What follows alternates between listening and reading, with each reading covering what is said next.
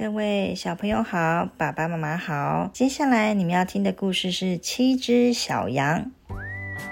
从前啊，从前有一个大森林里住着一只聪明又勇猛的狼哦，它的名字叫大野。森林里其他动物都非常害怕大野，因为它们不像大野一样有尖锐的牙齿，也不像大野一样有着飞快的速度。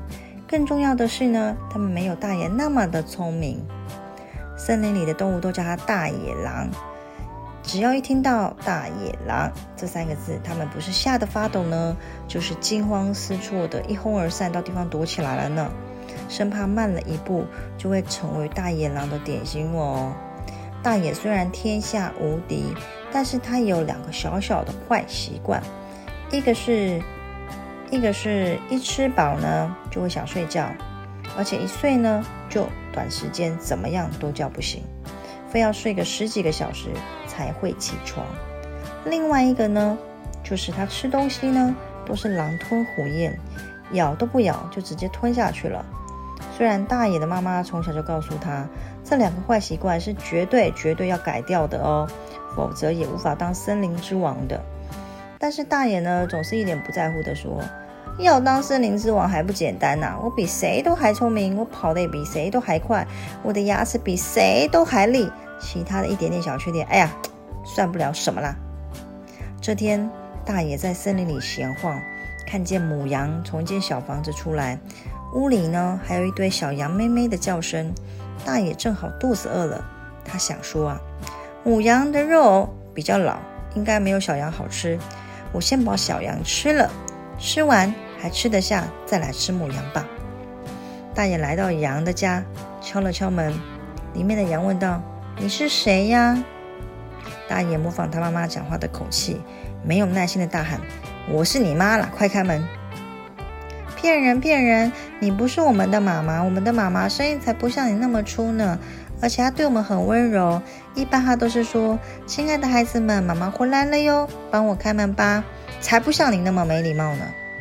大爷碰了一鼻子灰，不过他并不着急，因为笨笨的小羊已经教他怎么模仿羊妈妈了呢。为了要有悦耳的声音，大爷来到杂货店买了一批枇杷膏，请给我有孝心图案的哦。聪明的大爷这么吩咐道：“现在什么东西都有仿冒品，还是得小心一点哦。喝半瓶就好了啦。”可不要贪心。上次啊，有个家伙一次喝了三罐，结果吼再也吼不出声音了。最后呢，只好去用声音兼差了，一辈子就这样毁了啦。杂货店的老板娘老灰狼这样提醒。大野狼点点头，咕噜咕噜，一口气就喝了半瓶。喂，哎哎哎哎哎，喂，大爷，喝完的声音正在测试着。喝完枇杷膏之后，果然呢，变得爽朗动听。哈哈，这下子小羊一定会被我们骗，也一定会认为我就是他们的妈妈喽。他得意的这么思考着。他再次来到羊的家门前，敲敲了门，用着悦耳的声音说：“亲爱的孩子们，妈妈回来喽，帮我开门吧，是妈妈回来了哟。”里面有一只小羊兴奋的叫道。对，这就是妈妈啦。不对，不对。另外，小羊说：“妈妈的脚才不会像它那么黑呢。你一定不是我们的妈妈，你是大野狼。快走开，我们不会开门的。”大野狼有一点不耐烦了。这些羊没有我想象中这么笨。不过，大野呢也并不灰心，他又到杂货店去买了一罐痱子粉，请给我用，宝宝用好，您用也好的那种。我可不想擦完之后就过敏呢。聪明的大爷吩咐道：“薄薄的擦一层就好喽，你可不要贪心啊！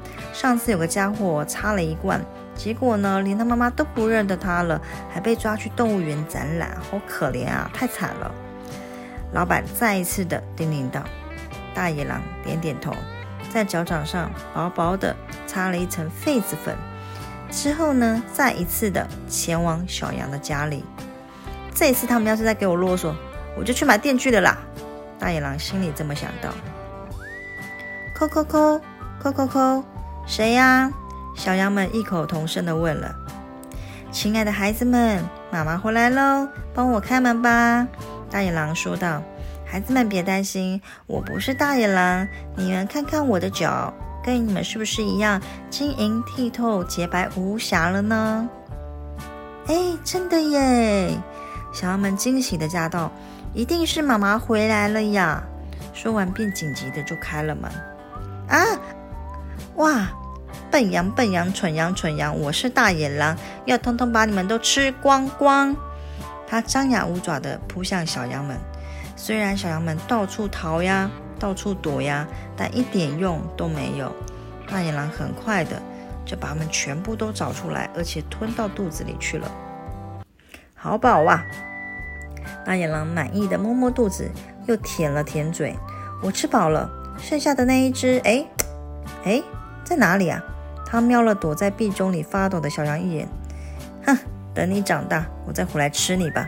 你可要吃胖一点呐！哈哈哈哈。他慢慢的就在森林里散步呀，准备回家。可走着走着，大野的眼皮越来越重，越来越重，他也再也走不动了。他就在路的旁边躺下来，愉快的睡起午觉来了。过了好久好久，大野总算醒过来了。奇怪的是，他的肚子好胀呀，摸起来还硬硬的。难道是诶诶癌症吗？大野担心的想。不，不会这么倒霉的吧？